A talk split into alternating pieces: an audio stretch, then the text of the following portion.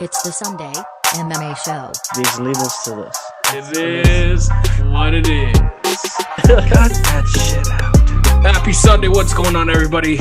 It's the Sunday MMA show, the Full Mount Podcast, episode 12. It's your main man, Reuben Dongalen Jr., joined by Trent McGregor. How you doing, bro? What's up, Reuben? How you doing, brother? Oh, man, I'm tired as hell. You tired as hell? I'm tired as hell. well, we if you gotta got... stop doing, we gotta stop doing these in the mornings, bro. I, I kind of like the mornings, though. Get it done and over with, you know? it's I like, the, I like, yeah, the timing works, but I'm asleep. well, fresh freshened after a card, but uh, if you guys haven't noticed, uh, nice new setup for Trent there. He's not on the phone hanging about now. He's he's got the headphones in. He's got the Right. external mic. He's got the beautiful blue background. This is the Trent McGregor experience right here. Yeah. Oh, I might I might clip that. You know. Yeah, clip that. this is the true McGregor experience. Uh, but you know, I've got my mic hanging out here. Yeah, what's up with your mic? Well, I mean, I used to have it on like an external stand like yours, but then Right. uh Hook it up. change my mic around, man. I kind of like it like this. I kind of like it just holding it, you know, just feels more like I'm talking on a show. Hear me better too, anyways. But as long uh, as you're like not covering yourself like this. yeah, I As kind of as you're in the yeah. open. Well, so, Uh, yeah. it is just like some ASMR shit, right? but all right, so US UFC Vegas 17 last night. We're here to talk uh, about fights. We're here to talk about fights, not talk about external microphones. Um, I, before we kind of analyze every fight, you know, I have a couple things to say about last night's card. I thought it was a pretty solid card, a good way to end off the year. Um, you know, because we're going to go two weeks without any fights, you know, until the new year, which is going to be filled with awesome fights, and we're, we're going to get a bit into that. But um, just two things I really wanted to talk about is uh, I'm so happy to see Showtime Pettis get a win last night and that spinning wheel kick into the guillotine. I mean, just beautiful. And uh, Jose Aldo's kicks were on full form last night. And, um, you know, I didn't realize how much diversity there was on this card from, the, you know, karate point fighting and Stephen Thompson and, um, you know, the, the, the jiu-jitsu and the Muay Thai and you know everything about this card was just so fun for me, uh, especially Yeah, because a like it, it, for me, it's like the biggest names that have been in the sport. You know, you're talking about former contenders, 10 ranked guys. Uh, was that three former champions we're talking about? Yeah. I mean, last night was fun, dude. A little bit stacked, but um, I think with the Anthony Pettis fight, shit, he might not have had a job if he didn't win that one. No, no. Well, he's entering So- free agency now.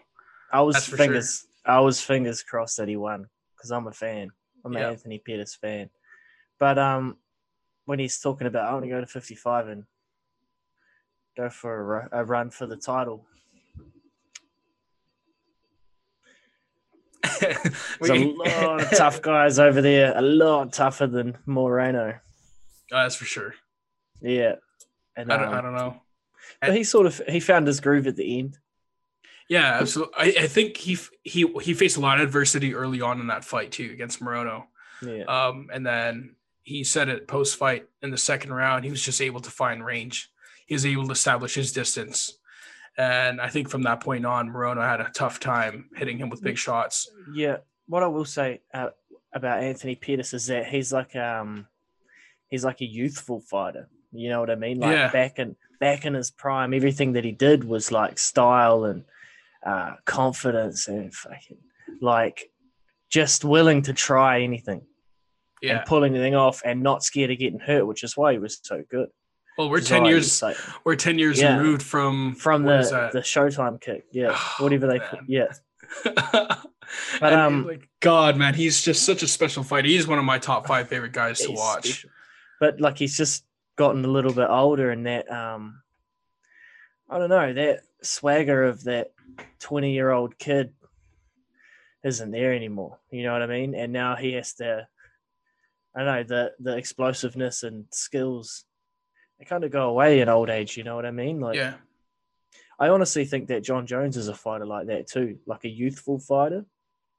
But And with that age comes goes away. Yeah, it goes away. But then those like um it's hard to even uh then there's it's just styles. You know what I mean? And I just think that's a youthful style that he has, and I just don't know if he's ever gonna have it back. but it's almost like because he's still trying to do it. I feel like there's still going to be space for him in the UFC. Wherever he goes, he's still going to be a really exciting watch. because he's a big name. But um, yeah, I just one thing I will say too. Now, what we saw last night was we saw we could have labeled last night. There's levels to this. You know what I'm saying? Yeah. Now, what I'm talking about, obviously, we're going to talk about Stephen Thompson in that because he showed levels. He cha- he showed levels in striking that Geoff Neal just didn't have. Yeah. know what I'm beautiful striking. Beautiful striking. Oh, he's a G. yeah. But um, when I say that, like listening to, I overheard uh, Duke Roufus, and uh, you know, I was listening to Anthony Pettis' corner, and part of me was when I was watching it, I was comparing it to like uh, Eugene Bareman yeah. and like Brad Riddell in the CKB corner and how they talk and what they say and the things that they're talking about, and it's just there's levels to this, and if he thinks he's going to go down and go for a title run, it's not going to be even plausible with that kind of coaching. Do you know what I mean?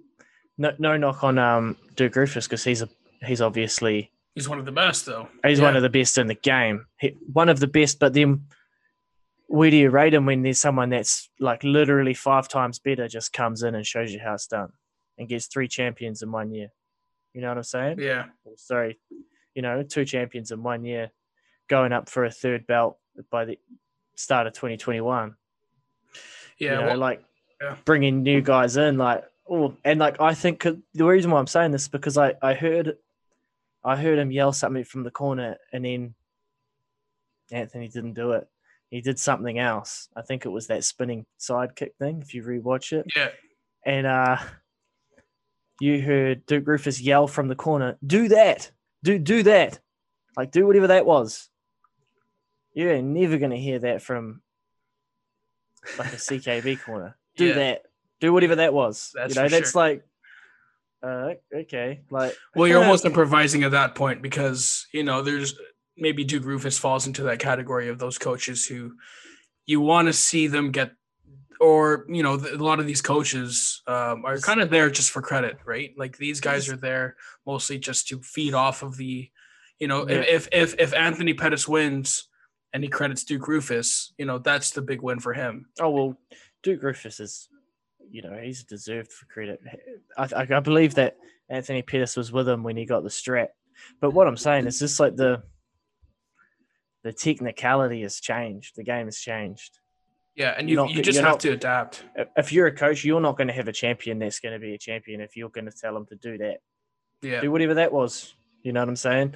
You need to have game plans on game plans with technical, technical data. And I just don't know.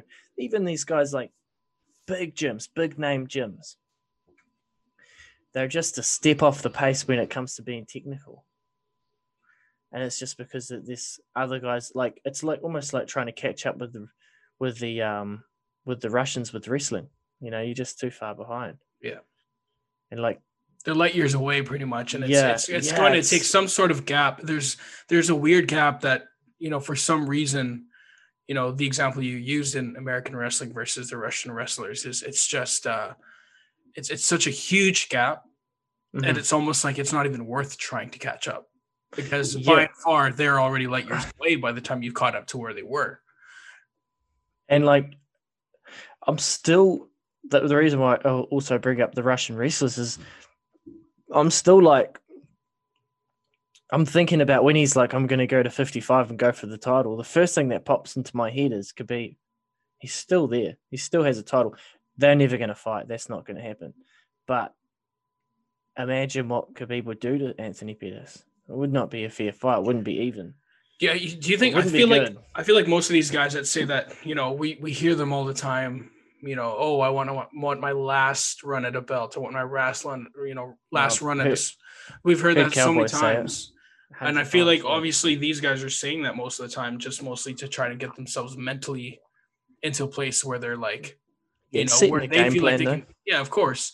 Um, but you know, I'm just I'm, I'm glad Anthony Pettis finished Got off the W. contract, got the W, and let's see where his value is at. Um, I feel like it makes sense that he doesn't stick around, considering the direction that we've seen with the UFC going in the direction of cuts. I think- right? I feel like he might go to Bellator, right? I mean, Uh, who knows? Yeah, what I would, what I think is because he beat Stephen Thompson not that long ago too. He's no slouch, but he's a No, he's a he's a big name guy that's never going to have a belt. There's a few of those guys in the UFC. Luckily enough, he's already fought. there's a ton of gatekeepers. Yeah, yeah. But like Yeah. big, yeah, big names that are never going to get belts. Uh, you know what I'm saying? Like it'd be a great fight to see him fight like uh, RDA. RDA, unfortunately, team. If you're listening and watching, he's a step off the championship pace. You know what I'm saying? Like look at it like this: there's a race car track, and uh, Reuben is getting one minute flat times on the race car track, but I'm getting one minute twenty seconds. I'm just not going to catch up in the limited time that I have. There's too much of a gap in uh, competition here. You know what I'm saying? Yeah. And it's a lot in fighting. RDA is good, but we saw what Khabib did to him. RDA is good, but we all know what Conor would do to him. He would flush flatline him, and it's simple as that. There's, and there's a look at Justin Gaethje. What would he do? You know what I mean? Like you got to look at the guys, the, the guys at the top, and everyone I just mentioned would murder Anthony Pettis. And I really like Anthony Pettis, but that's just the facts. And Yeah. it's it is what it is, and we're talking about it, and I, there's no hate.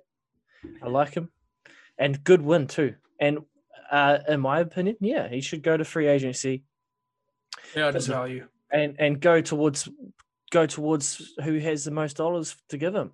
Maybe maybe the UFC does because they they pay well. They set you up. Maybe um, I don't know. Go there and fight some of those big names that are never going to have belts. You don't want to be you don't want to be making a title run because you might have to fight a nobody like Dan Hooker.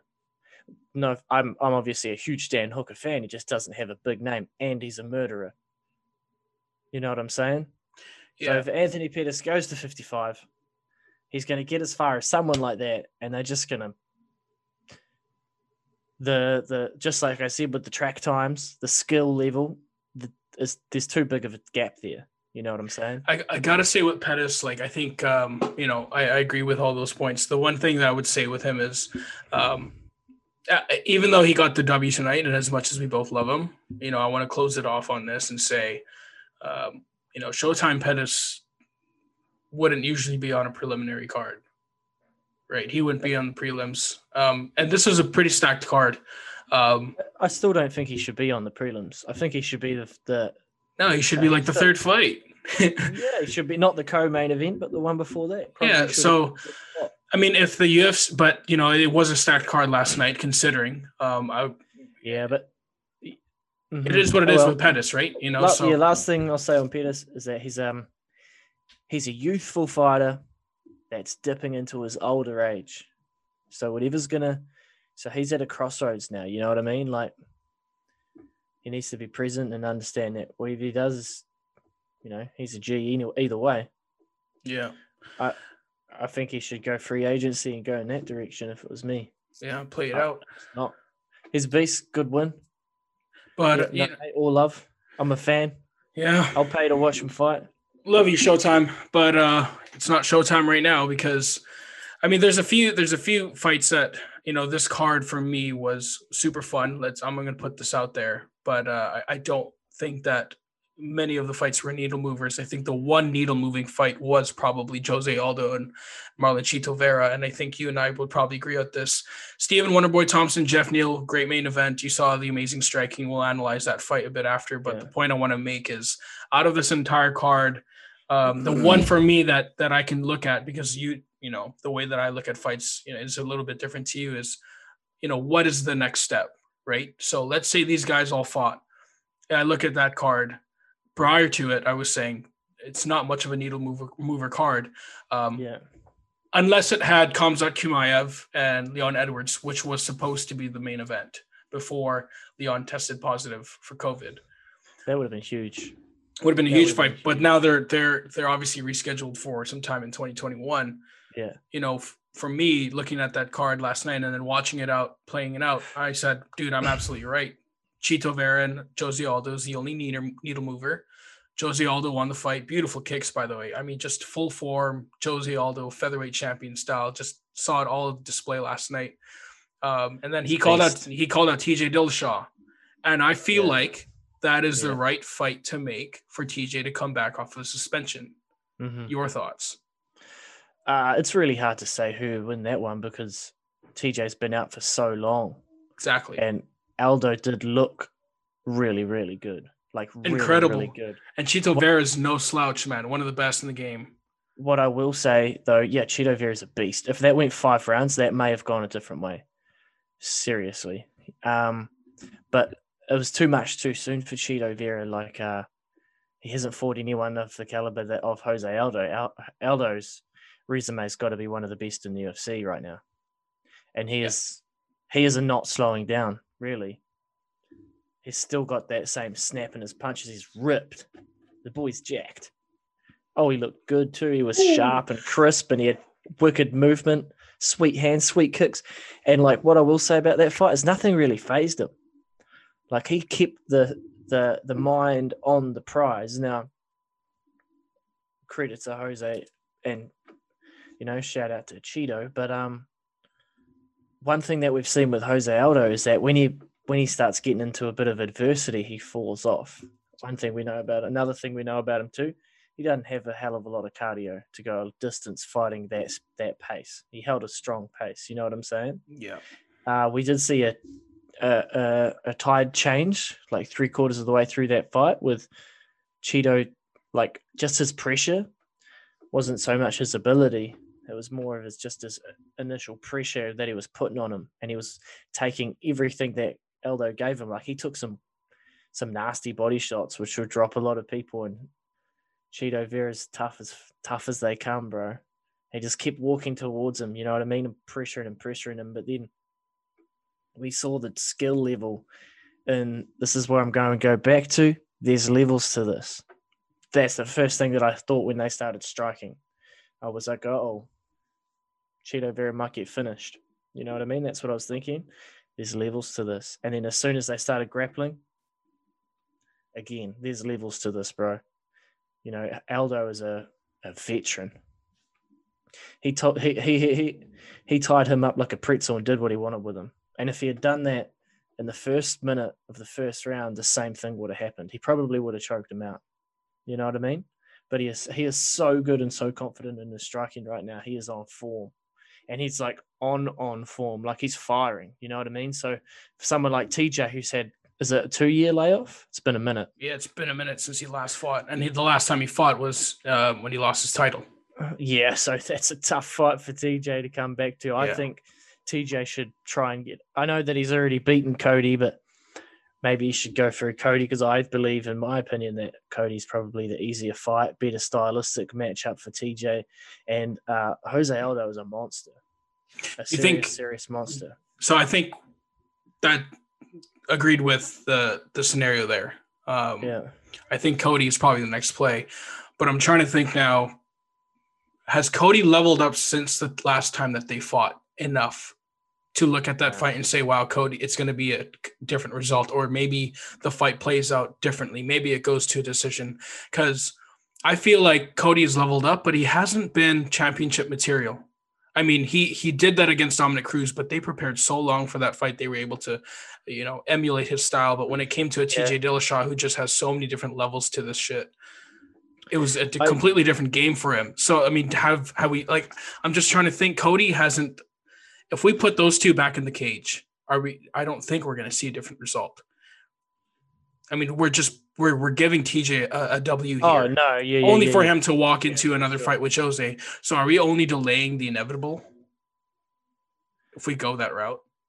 Um, I really don't know, bro. But um, shit, I don't know. Well, TJ was still talking about 125, which it didn't work out last time. So maybe let's not do that again. But I do know what you're saying. No, I don't think that Cody Garbrandt has leveled up enough to overcome that mountain of TJ Dillashaw. And no, I don't think he's at the level to beat Jose Aldo right now. Best chance to beat Jose Aldo is if he had a five rounder. If he had five rounds to work with, and we see Jose. Or if you're off. Conor McGregor. Yeah, and you need only and you only have 49 seconds. Uh, pe- people, people, um, that Conor McGregor is the most underrated fighter in the UFC. The most underrated. He is better than you think. You know what I mean? And then when you look at what he did, boy. That's why I say right now with the 55ers, there's no one there that even beats him close. And you know what I predict, what I think is going to happen? I'm going off topic a little bit here because you talked about Conor and I got excited. All right. Are your pads Um, tingling? Is your ass tingling a little bit? no, so what I think, I'm going to predict this now. He beats Dustin Poirier in uh, fat style, like easily. I Does think he flatlines him. Yeah, Probably. I think he flatlines And him. then, and then after the fight, he gets on the mic, and who does he ask for? I think he goes Khabib. Of course, of cour- course, It's it's not even a question. Khabib in Russia. That's the fight. Or he says Khabib in Abu Dhabi, right? Nah, Russia, brother. It's well, I mean, Russia. dude, if if COVID's still around, they're gonna run. Right. They're gonna run Abu. Dhabi and still do those crazy ass parties out in Abu Dhabi. Um, let's see if we can talk to Dana and get out there. Conor only fights once in January, all right? Next January, not the one coming up, the one after that. We'll see. Could be. No, I don't know. But uh, I'm just talking shit right now. But um, I would like him to call out. I would like to call. I'd like him to call out Khabib, and maybe he gets he pulls his ass out of bed, and he's probably got the power to do it, bro. And if he beats if he beats Dustin, good, and if he's respectful, because if he gets on there and just abuses the shit out of him, Khabib's gonna be like, ah, I'm not doing that again. I'm not going through that shit. Yeah, you don't want to jump over the cage again. Nah. So I mean, let's so let's go back to we no we Oh talked yeah, about back our Conor to part. back to our fight night. I want to. yeah. So Cody and TJ could be the next fight. Um, you know, with Cody is a different topic because now I'm thinking about is Cody good enough to even beat Deiveson Figueiredo? Is he good enough to beat a Brandon Right. Moreno?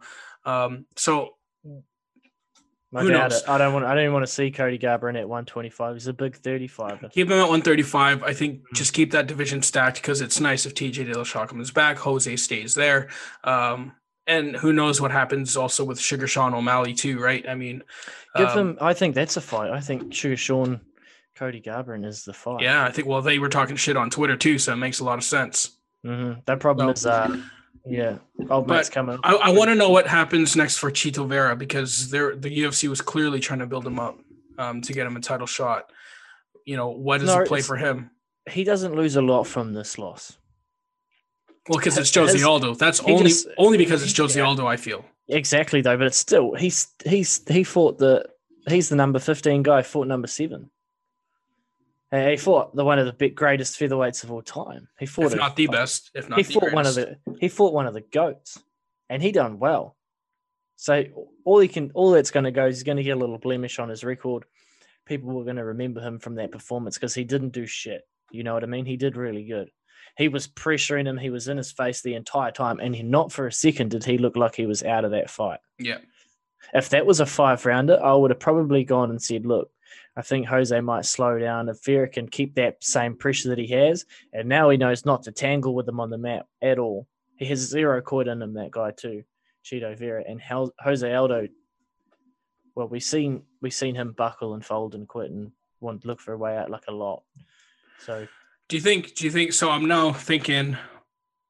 I think you have to run Aldo and Dillashaw, and do you think the winner of that gets the shot at Petr Yan, or after the fact, after Petr Yan and Aljamain Sterling match up? Because I think there's there's something there. dude, I think that Aljamain Sterling gets that belt and he holds on to it and everything in it, and he's to be the guy to beat, and he's the he's the king of the division for a hot minute. That's what I think. He he he lost to Marlon, got stiffened out, but if they run that fight back, there's a fight that you know kill him.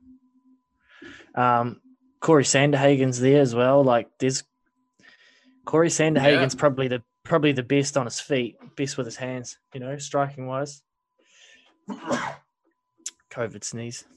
Um, You're being crazy, man. We don't have COVID, by the way, guys. nah, I'll keep into my bubble. I'm not even drinking coffee today. I'm just drinking water.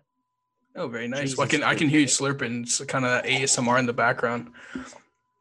Yeah, Um, actually, you know that's some ASMR, man. Start. Yeah. Should, we should start eating on the show too. Yeah, we should. Food truck diaries. Nah, um, I don't know. There's a lot going on. There's a lot of things that need to line up in there, and there's we're all just we're just speculated right now, so we don't actually have a clue. We're just wishful thinking that they make uh, TJ Dillashaw fight Jose Aldo, but it's It's probably That's gonna be a uh, hell of a fight, though. I mean, if that yeah, happens, Well, mate. the, the thing the thing is, we're only going off what Jose Aldo called out. You know what I mean? Like but I think it makes and- sense though.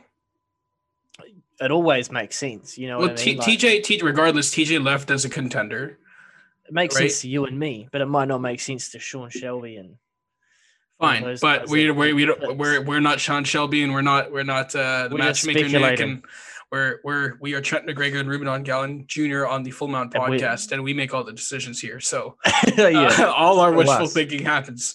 Um, I think I think it makes sense because you're, you're talking about a championship contender, TJ Dillashaw, who as n- I mean, he's never really lost the belt, but then he's also been PAD. So the whole the whole the whole conversation with TJ is pretty messy.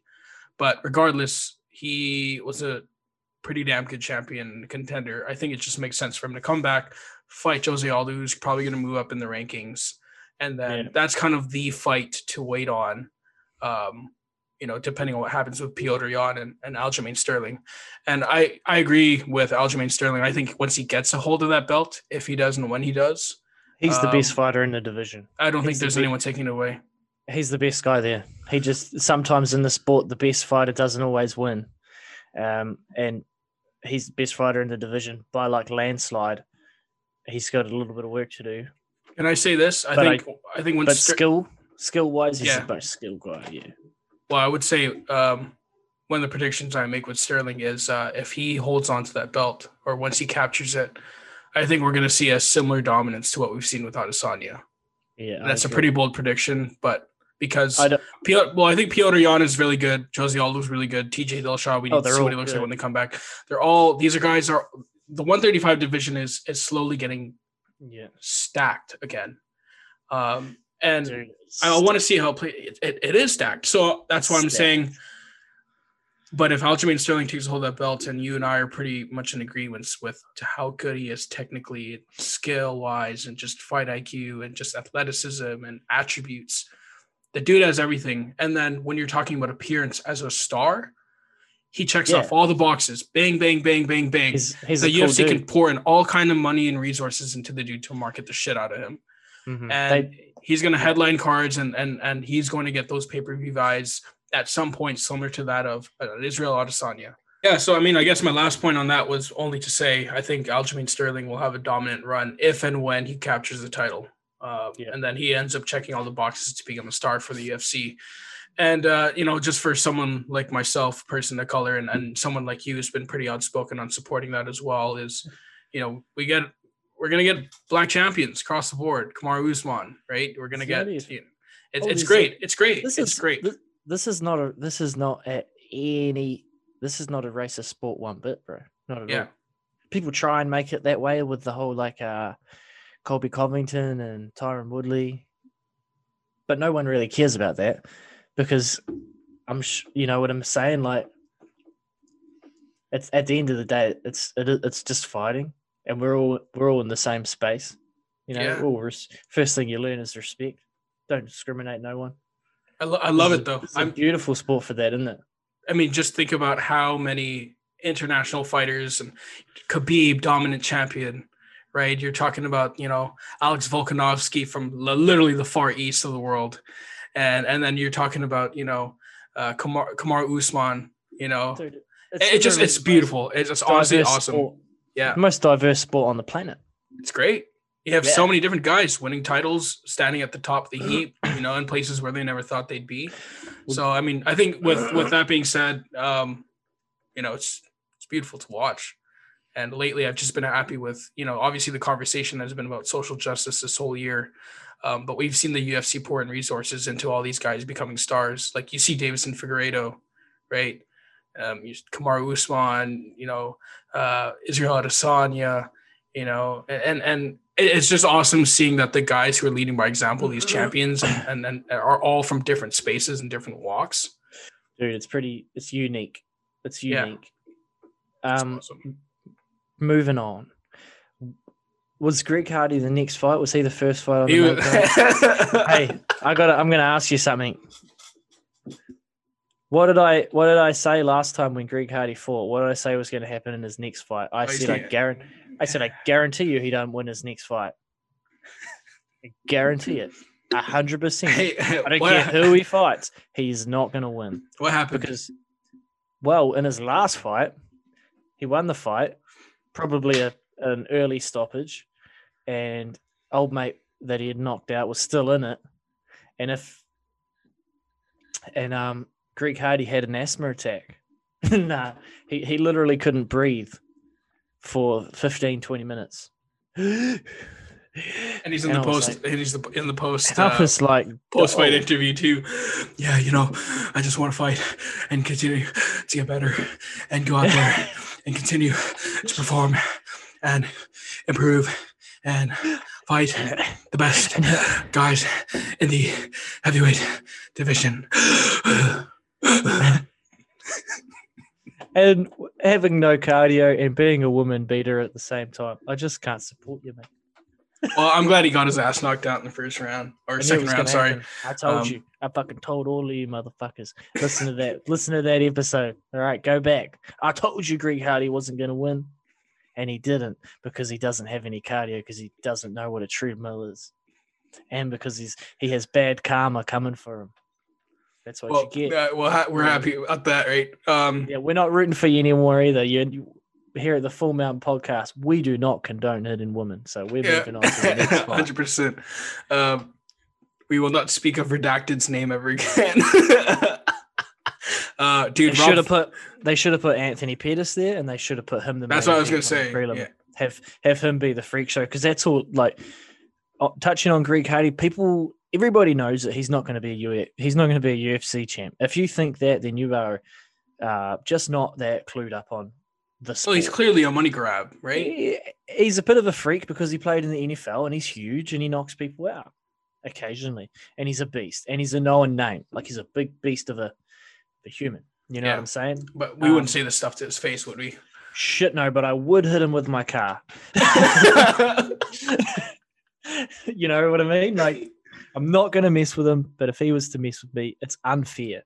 It's not right. So um, I'm grabbing something, bro. but leave it care. at I'll- that. Leave it at it's the that. truth, if it's the truth, we're not going to hold back. it just is what it is, and, and we everybody knows. But no, he's more of like a he's on Greg Hardy. He's more of like a he's more of a he, people just watch him because he's in the UFC. He's like a freak show. You know what I mean? Yeah.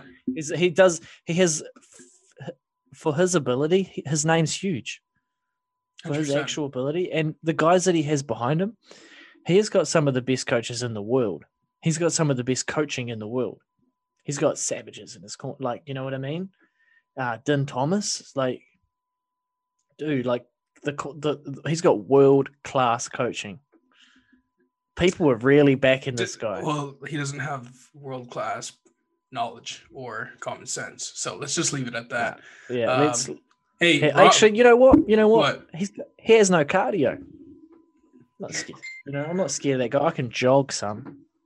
I can uh, jog. you- uh, what, day are you? Day 33 now out of 100? Is that No, what you're on? day 47, Holy shit. Is that how far back I am? Sorry, man. I don't keep up with you. bro. There's 100 days. Well, I, this is, uh, I'm starting my creatine though today. I'm uh, weightlifting like heavy as shit now. So, Nice. Where, yeah, sorry guys, I'm not training KB right now because like literally there's nowhere to train. Um, shout out to my Muay Thai coach Aaron Blanchett. Love you, bro. I'm gonna be I'm gonna be working with uh Dennis. Shout out to Dennis. I'm Dennis up the other day. Our former coach, our I'm man at itching, bro. UFC Gym. Man, I'm itching. we'll I'm get him on the show. We'll get him on the show sometime soon too. But uh, Um, Rob Font, up- hey, Rob Font, Rob Font. Oh, dude's a Oh, savage. dude, Dude's a savage. Yeah, he's a beast. Yeah, nasty ass hands, man. and he fought Woo. Marlon Moraes. Yeah, To be honest, I wasn't that pumped for that fight. Eh? I was just like, uh, it's just because we didn't know who Rob Font was. He was a nobody. Yeah, I, I kind of knew. I knew who he was. Well, I thought Marlon Rice was he going to wasn't- him. He was not on my radar. He's on my radar now, 100. percent 100. percent Yeah.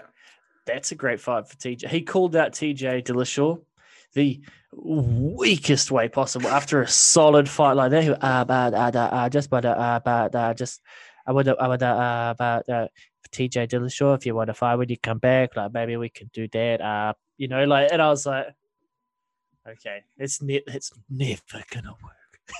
But you love you love just you love that it's happening though, because TJ gets off suspension next month.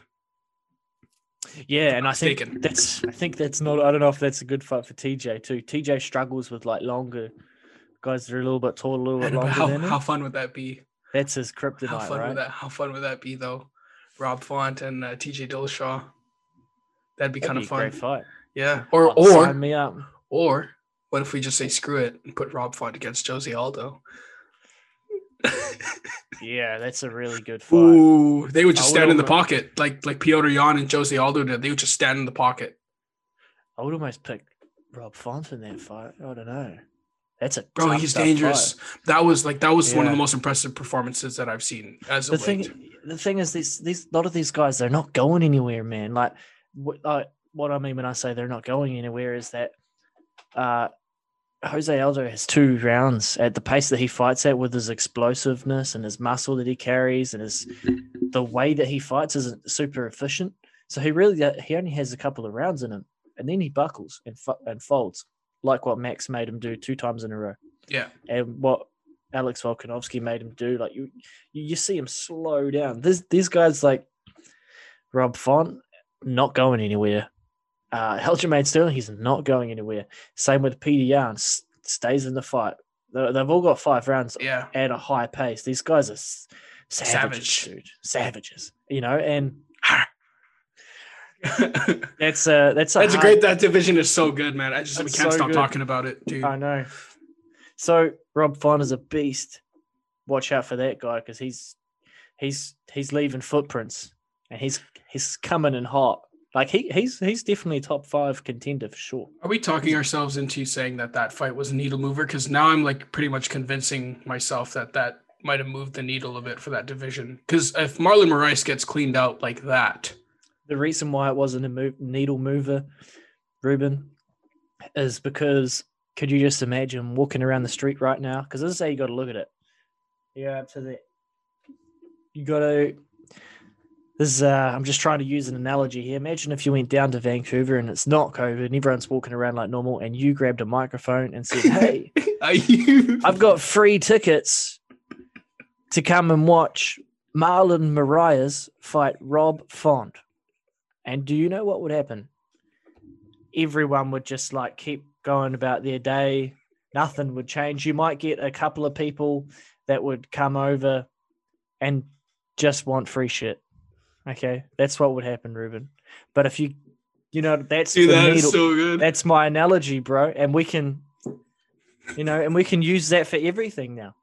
Because if you get up on there and you out, you start yelling out Khabib, bro, you're gonna have the Middle East. You're gonna have Russia. oh you're gonna man, have everyone who supports Khabib, which is you know he's pretty. You're Yeah. gonna have you're gonna get yourself a riot going on there, bro. Have you seen what they do in Dagestan too, mate? Have you seen what they do over there with their AK 47s? and the- seriously, man, they're crazy over there, bro. And they do Oh, that. man. They go in the street. Ah.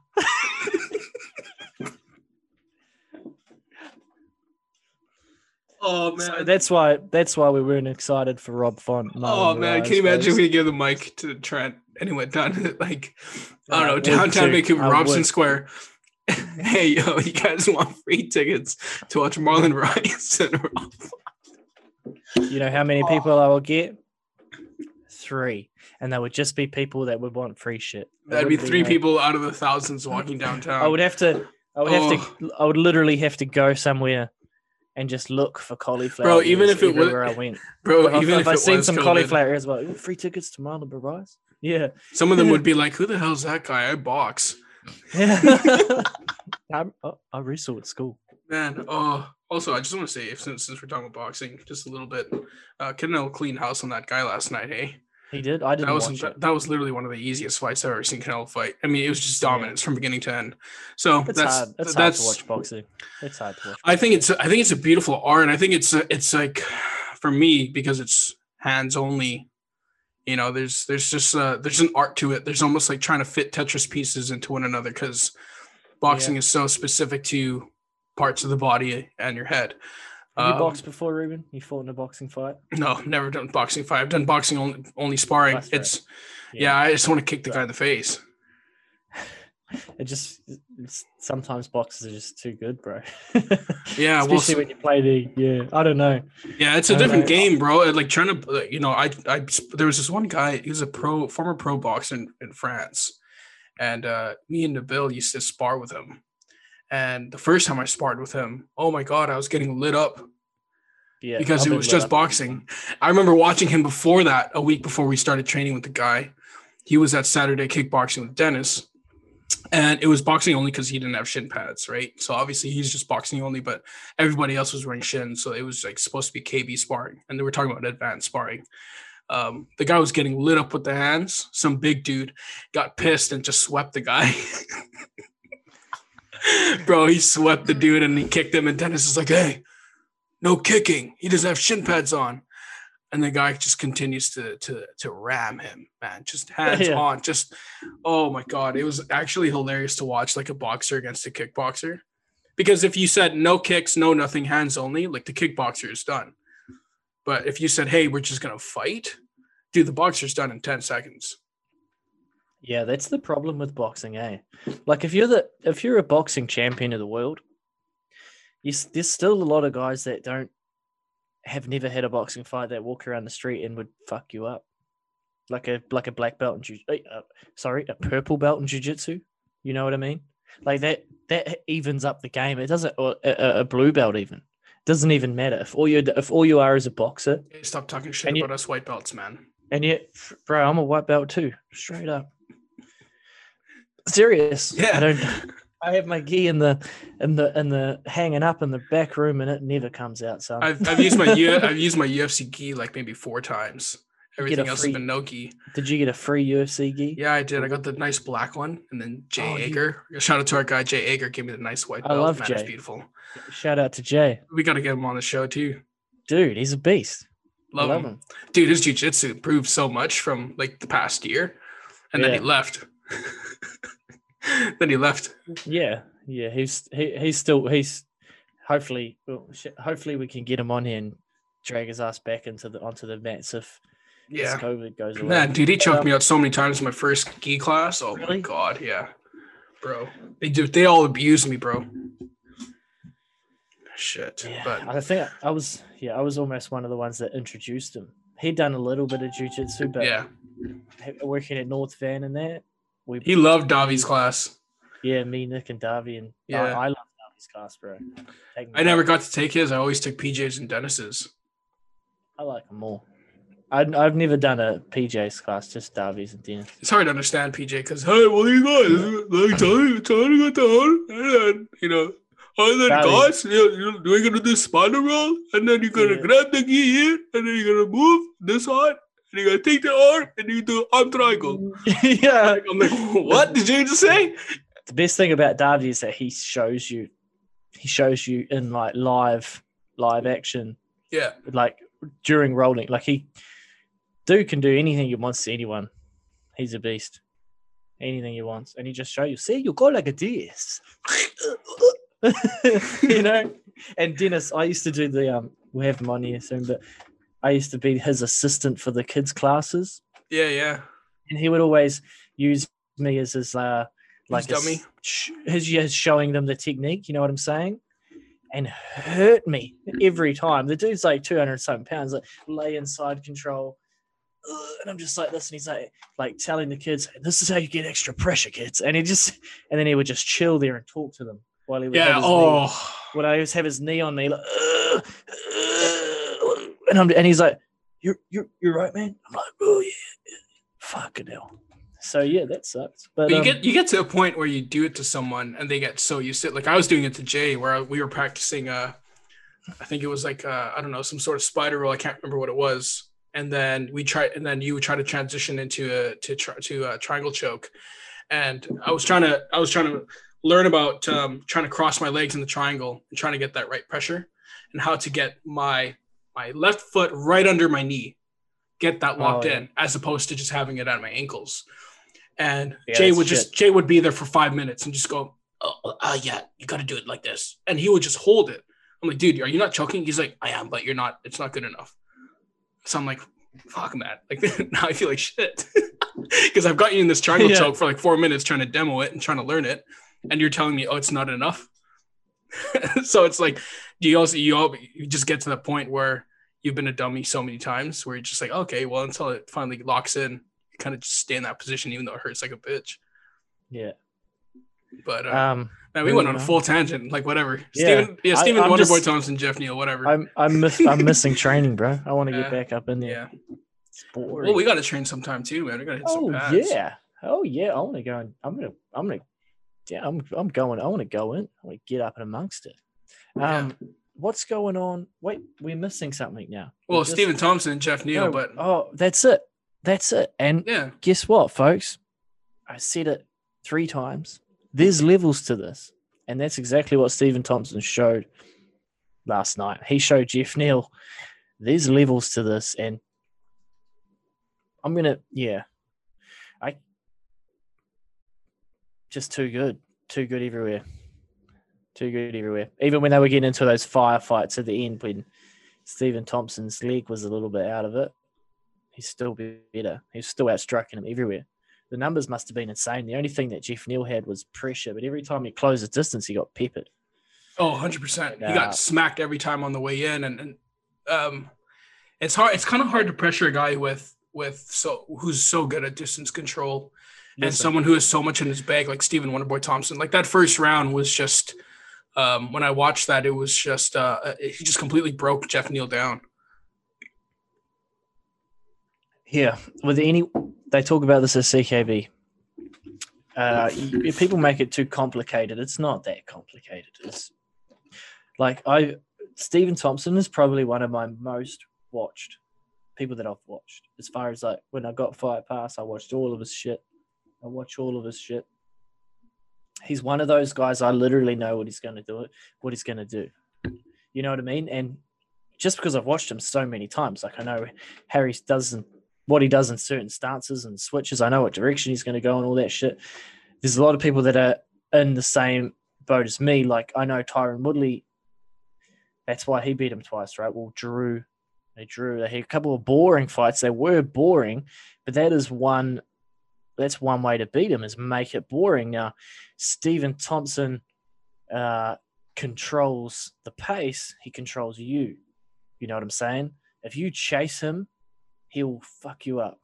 If you like uh like Geoff Neal was, Geoff Neal was getting after him, like trying to pressure him. You don't need to chase someone to pressure them, bro. It doesn't Yeah. work like that. You know what I mean? Uh, uh Woodley just simply didn't get fall into his game. He literally went at his own pace. He kept where he needed to be, and he he did what he needed to do, which was just enough to win. But a little tip, anyone as well, anyone who moves around like that and has a lot of movement in their game, kick the shit out of their legs. You know what I mean? Low calf kicks, whatever. The standard Thai kicks, whatever. You know what I mean? The problem with Stephen Thompson is um yeah, his movement's so good, it's easier said than done, right? But just general knowledge. If someone has movement like that and gets around the cage like that, kick it just focus on kicking him in the leg Well, forget forget trying to hit him in the head. It's not going to happen. You're going to Yeah. open yourself up. You're going to be exposed, and he's going to smack you three, four times. You know what I mean? Forget about trying to close the distance and get in there with your hands. It's not going to work. You're going to get out of the way. He's going to fuck you up. What you need to be doing is you need to keep it really, really simple. Don't chase him. Cut him off a little bit. Take the center, and when you can, and when it, when the opportunity arises, low calf kick them. Don't just do it naked either. So like uh, you know, like a naked leg kick. So you need to set up your kicks. You know what I'm saying? So like blind them with the hands. You don't need to hit them and then boom, like Israel does it. You know, feint too, feint. Make him react, bite on your feints, and get him to respect you. And um, the more you throw, the more data you give away.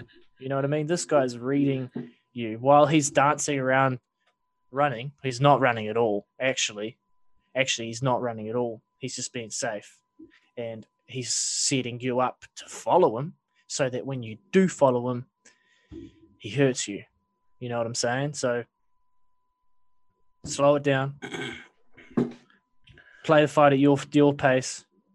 A little bit of blind him with the hands, set up your low kicks, and literally just focus on setting up your low kicks, controlling the center, controlling the pace. You know what I'm saying? I, I feel And like can do that with feints, and it's it's yeah. it's it's a it's a lot easier said than done. I'm not saying that I could go in there and do it. It's not true. It's just that's how you got to do it. If you're someone at that level, uh, there's a lot of guys that could beat him. You know what I mean? Like, and there's a lot of guys that have gone in there and have been um, absolutely handed to it by him because they chase him and they fall into his traps. You notice that there wasn't a single time, even though he got hit pretty hard, he got trapped badly Yeah. he never looked out of that fight. He never looked like losing. He was in control the entire time. He might have got caught with his fence up against the cage. He might have got hit with a couple of strong punches, but every single time there was an exchange, even if Geoff Neal come in and landed a strong right hand, uh, it was almost like uh, Wonder Boy just did what he wanted with him, just fucked him up a bit more and kicked him in the head and got out of there and started getting back to what he, his game plan. Like he controlled it. You know what I mean? And it was there's levels to this, and that's all I got to say. And Geoff Neal has a lot of work to do, and he's not he's not an elite uh, welterweight at that division just yet. He's got he's got there's a lot of guys ahead of him. Hey, we did miss something too, but um yeah, we missed Michael Pereira versus um Yeah, Kalinn Khaos Williams. Yeah. well, I just want to make a point about Wonderboy Thompson Wonderboy. when you said about the technical, you know, when you go into a fight with him. A lot of these guys that stand sideways, a lot of the time that's the game plan, right? Because he's in that he's in that awkward karate sideways stance, and and Conor does this a little bit too. But I think you know you, you but but you kind of summed it up cor- perfectly though. It's it's easier said than done. Mhm. Wonder Boy, Conor, But these guys that do it have such a beautiful the- movement. It's so hard to catch these guys, and because the um you're you're you're almost trying to you're trying to chase a car at high speeds, basically. Dude, but the driver, the car down. Yeah, well, but the, you gotta but the, you gotta but the the, air driver, out of the tires. but or the the driver of the car is is just like you know he's Vin Diesel, and you are Vin An Diesel's not that good at driving. No, he's too fast and furious, man. Okay, fine. Hold He's on. he's he's Toretto. Dominic He's- Toretto. He's Dom- Dominic Toretto. Yeah, uh, and you are a, a new driver in Vancouver. So you know that's that's the difference. That's kind of you know to, to sum it up in some sort of analogy. That's kind of my how I saw the fight last night. yeah. Like, do you like your chances as a new driver in Vancouver? Are you are you a Lamborghini driver who slaps the N on the back? dude. No, I yeah no, but there's plenty of those around Richmond. Oh, 100 percent, dude. Yeah. You see Ferraris and I'm one of those. Lamborghinis with Ns. I'm one of those guys that as soon as he sees a snowflake, I'm just literally hanging off the handbrake all day. you asswipe. Nah, man. I'm just joking. But, But, uh, um, yeah, that being said about Thompson, uh, you know, he called out Jorge Masvidal after. So that, Yeah, it's uh, he's already beaten Jorge Masvidal to a close split decision. Um, uh, I think uh, Jorge Masvidal is a better fighter now than what he was back then, baddest mofo versus the nicest mofo. bro. The baddest motherfucker every day of the week on But for but against the nicest mofo, that's that's a fun fight to watch again. Yeah, it's a I fun think- fight. Yeah, I don't know if they're going to put it together. I just think that um, Jorge Masvidal has so much other shit in his sales that is going to pay him a lot more money. Yeah, Like, uh, like he- he like Jorge Masvidal's last fight was for a title that he took on a week's notice, and he did really really well. And we haven't seen anyone do that well against Usman. And I've explained this previously about how I really do think that Jorge Masvidal can beat Usman with a full training camp, you know, and uh, a good game plan. And bro, he was close. Like it was literally, literally cardio that lost him that fight last time. And that was it. And and Yeah. and if and if he has more cardio, this is what I said last time. If he has more cardio, he has more confidence in his striking, which means he's going to throw more. Which means he doesn't have to worry about being so efficient and holding back. He now can commit to things. well, that Yes. and he can be more efficient because I feel like you know Yeah. the punches he's gonna throw, he can throw at volume, but he's going to be able to read better because you know when you're tired, you just can't process things correctly. Um, you know, so you know you know how that is. Uh, You can't do shit. Yeah, quick quickly to Michel Pereira and, and everything before we finish off. Right. Um, Your thoughts go. uh, um, you know, obviously, I, I had cheered for Kalinn Khaos Williams because he came off two massive knockouts. Um, and I, I'm, personally not a big fan of the gimmicks that Michel Pereira does. Uh, he tried it against Tristan Connolly in Vancouver and got his ass whooped. Um, so yeah, so I mean, listen, man, it was just it, for me. It was just technically Michel Pereira. This is the this first time where I saw Michel Pereira stop using the gimmicks um, so often and and fight a more progressive fight. And technically, he looks good. Um, I mean, there were times he was dancing around and playing around, and and I think it's very similar to what Tony Ferguson did for a while with all the weird, awkward, unorthodox stuff. Um, Yeah, it doesn't work. I don't think, you know, Khaos Williams fought a really good technical fight, but it just, you know, skill level and maybe a little bit more experience on Michel Pereira's resume just kind of showed out, and that's why he got the decision. But uh, that fight for me was just, you know, kind of, you know, it was it was either I hope Khaos Williams knocks him out and the UFC continues to build him out, or it's, you know, or it's uh Pereira wins and you know we move on to the next fight. You know, that's just kind of how I saw the fight go play out. And and you know me again, guys, when I talk about fights, it's always about what's the next step for these guys. You know, for me, I don't give a damn now because you know Khaos Williams lost that fight. I don't. Yeah, I don't look at um. I don't look at it. What's the next step? I do a little bit, but I'm more me. For, I'm more focused on the skills and like what matches up with what. You know what I mean? What I thought with um, Khaos Williams is I didn't honestly, bro. I didn't take a hell of a lot away from him knocking out those two guys because he's a puncher. He's not Yeah. a striker. He's he's not a he's not a complete striker. He's a puncher. He has a great right hand. He knows how to set up his nut his two right. Um, he has a lot of power. He doesn't have a lot of anything else. Now, I was sort of seeing this was the fight where I was like, is this dude a one trick pony? You know what I mean? It's easy or not. Not sorry, I take that back. When when you're a puncher like that and you have that power and you have that weapon, and all you do is you focus on that one thing and you don't really have a hell of a lot else going on for you, and all you do is practice setting that up and landing it hard and early. It's not that hard to get a good couple of knockouts in a row, but that doesn't tell me that you're uh, elite fighter. You know what I mean? And Michael Pereira, we've seen him a few times. We've seen him a number of times in the UFC. We've only seen old mate in there for 30 seconds. Right? Yeah. Khaos Williams, I've only seen 30 seconds of him, whereas Pereira, he's not bad. He's a pretty good fighter. Like he's Well, actually Khaos's first test in the UFC, really. he's very good. Pereira is very good. He's Yeah. very athletic. He's very dangerous. He can kick you in the head from anywhere. You got to watch that guy. You know what I mean? Um, he's dangerous as shit. And with some good coaching and not being uh, sort of the way that he is, uh, he could be. Dude, he could really. He's young too, and like he could. He he's if with good coaching and just to slow it down a little bit because. How embarrassing is it that you gassed out because you were doing backflips? Well, That's that's, why he lost to Tristan Connolly, man. I mean, they were Yep. talking about it on the broadcast too. Uh, the fact that he was so progressive and staying true to himself and not using all the gimmicks as opposed to using them maybe as feints and just Hmm. things to throw them off the rhythm. It, it just looked like a much better technical fight from him that we, that we've ever seen. Yeah, Right, well, and- yeah, He found so much success throughout the fight, man. He was able to set up some beautiful blows. He was able to get the takedowns. I mean, Dude, just the- everything was so good. the uh the concerning part for me was the end of the second when Pereira just jumped on his back and put his hooks in and started choking him. Yeah, And Khaos Williams had no answer seconds. for it. Yeah, No answer for it at all. Had no had you know what I mean? Just did everything wrong in that little moment. You know what I mean? And this is what, I, what I'm saying. Like, uh, I think he's only 26. Yeah. So what I will say, he was better. Khaos Williams was actually better and more well-rounded than I actually initially expected. I thought that this guy was some knockout Ah. artist, and that's just it. just just some guy with a right hand that knew how to smack people, but um, like he's just not. It takes a. I don't know how to say this. this this th there's nothing more technical than. Uh, like it's like fighting another man in a cage. It's very like being a doctor.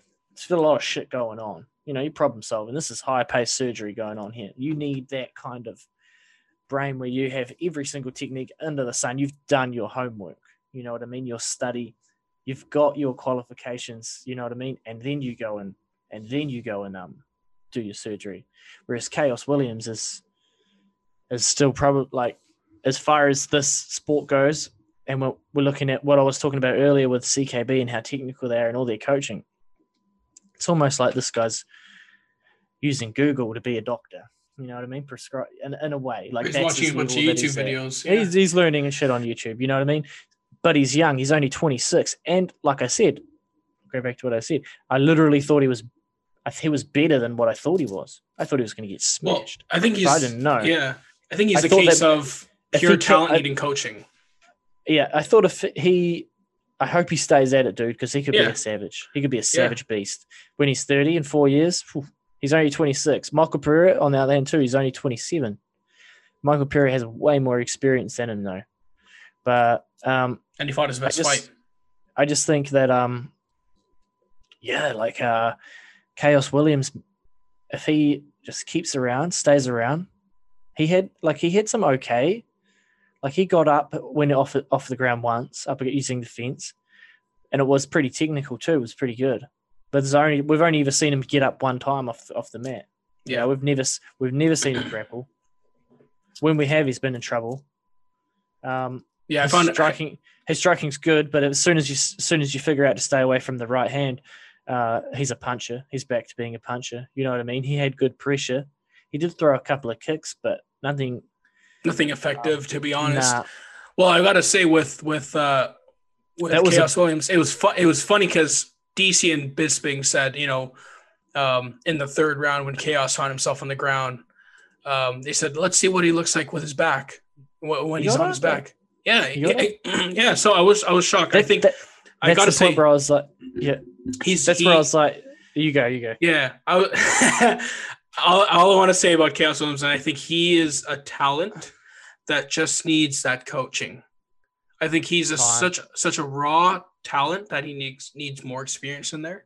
Mhm, He needs another voice in there. He needs um, great training partners, and I mhm. think he just needs to hone it because he's got Mhm. so much potential, um, and he's got so much raw ability, great athleticism, and if he's already doing that at 26, mate, like I, I think, and, and he put himself, he put a, he, he put on quite a good performance against Michel Pereira last yeah, night. like I said, he did better than I thought he was going to do.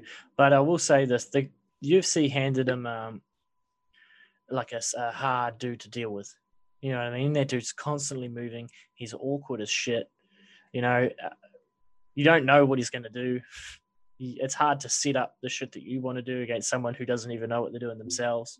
He doesn't bite. He didn't bite on any feints. Uh, Pereira, I'm going to be honest. I've seen it a million times. If you're going to be awkward and goofy and not stick to fundamentals at all, then this you might not win your next fight either. Just like I said about Greg Hardy, Endo was right, but got to stick to the fundamentals, do the basics right, and that's where you Yeah. start. And then then you go flashy, but you got to be flashy with shit that effect that's effective. You know what I mean? Yeah, Like, you can't just you can't just be a flashy guy that does shit that's not effective. Because he does a lot of shit that's not effective. but he was effective when he wasn't doing the gimmicky stuff, is what I'm trying to say. He did. he and he like I said, like both these guys are almost in the same boat. Whereas where Pereira has all the skills, he has the the the confidence, He's got to tone it down just a little bit. the ability. Yeah, he just got to be more of a fighter and less of a acrobat. You know what I mean? yes, yeah, 100%. and Khaos Williams almost needs to be more of an just- acrobat than than, Well, than, than just- a puncher. he just- he just needs to he just needs to work on other areas. He just needs to keep working. Yeah. And he's and he's good coaches, and he needs to maybe um you know put himself in different environments where he's going to grow. Like put the gi on because I guarantee you probably untrained in that. Find me a photo of Khaos Williams in a gi. You know what I mean? Well, I doubt it. Yeah. Well, that that fight, I think, in terms Do of some- matchmaking, do that that was probably a good fight for them Yeah. to see where Khaos Williams at. Yeah, do some touch butt in the park, like um, some movement training, like what Conor McGregor used to do, shit like Yeah. that. Get him some mobile, capoeira. you know, balance, yeah, capoeira, Maybe- all that shit. Maybe maybe maybe you can get Michel Pereira as a Maybe. sparring as a sparring partner Yeah. or something as a teammate. But hey, you know what? We've hit the hour, so no current We're events, no current events, no upcoming picks because there's no fights for the next two weeks, man. Um, but we're gonna be talking shit anyways for the next two weeks, so we will because we talk about. talking shit. yeah. But uh, man, I just I gotta say one thing that it's it despite COVID, UFC's put on a damn good show all year. yep, They put on some amazing fights. Uh, they've uh, you've won some money. Yeah, a little bit. Yeah. Yeah, like I didn't actually bet last night, and I really should have, because I got them all. I got them all right. I got all like if I You had Rob Font? Uh, it was that one I was on the fence with. Yeah, I had, happened, I had Marlon. surprise. I had Marlon purely based on name. Yeah, I didn't know anything about Rob Font, and I did my research, and I said, "Man, Marlon Moraes is still too dangerous." Um, but good. you know, clearly I was wrong, and Rob Font looks like uh, you know, he's he's an upcoming contender. So, whatever, man. Yeah. It is what it is. It is what that's a good sign. That's- it is what it is, man. That's the show. That's episode twelve, bro. That's a hell of a lot. you look tired. Nah, I'm good. Fresh as daisy. Ten forty. I got shit to do. Fantastic. Well, thank you guys for tuning in to episode 12 on the MMA show on the Full Mount podcast for Trent McGregor. I'm your host, Reuben Don Jr. Peace out, y'all.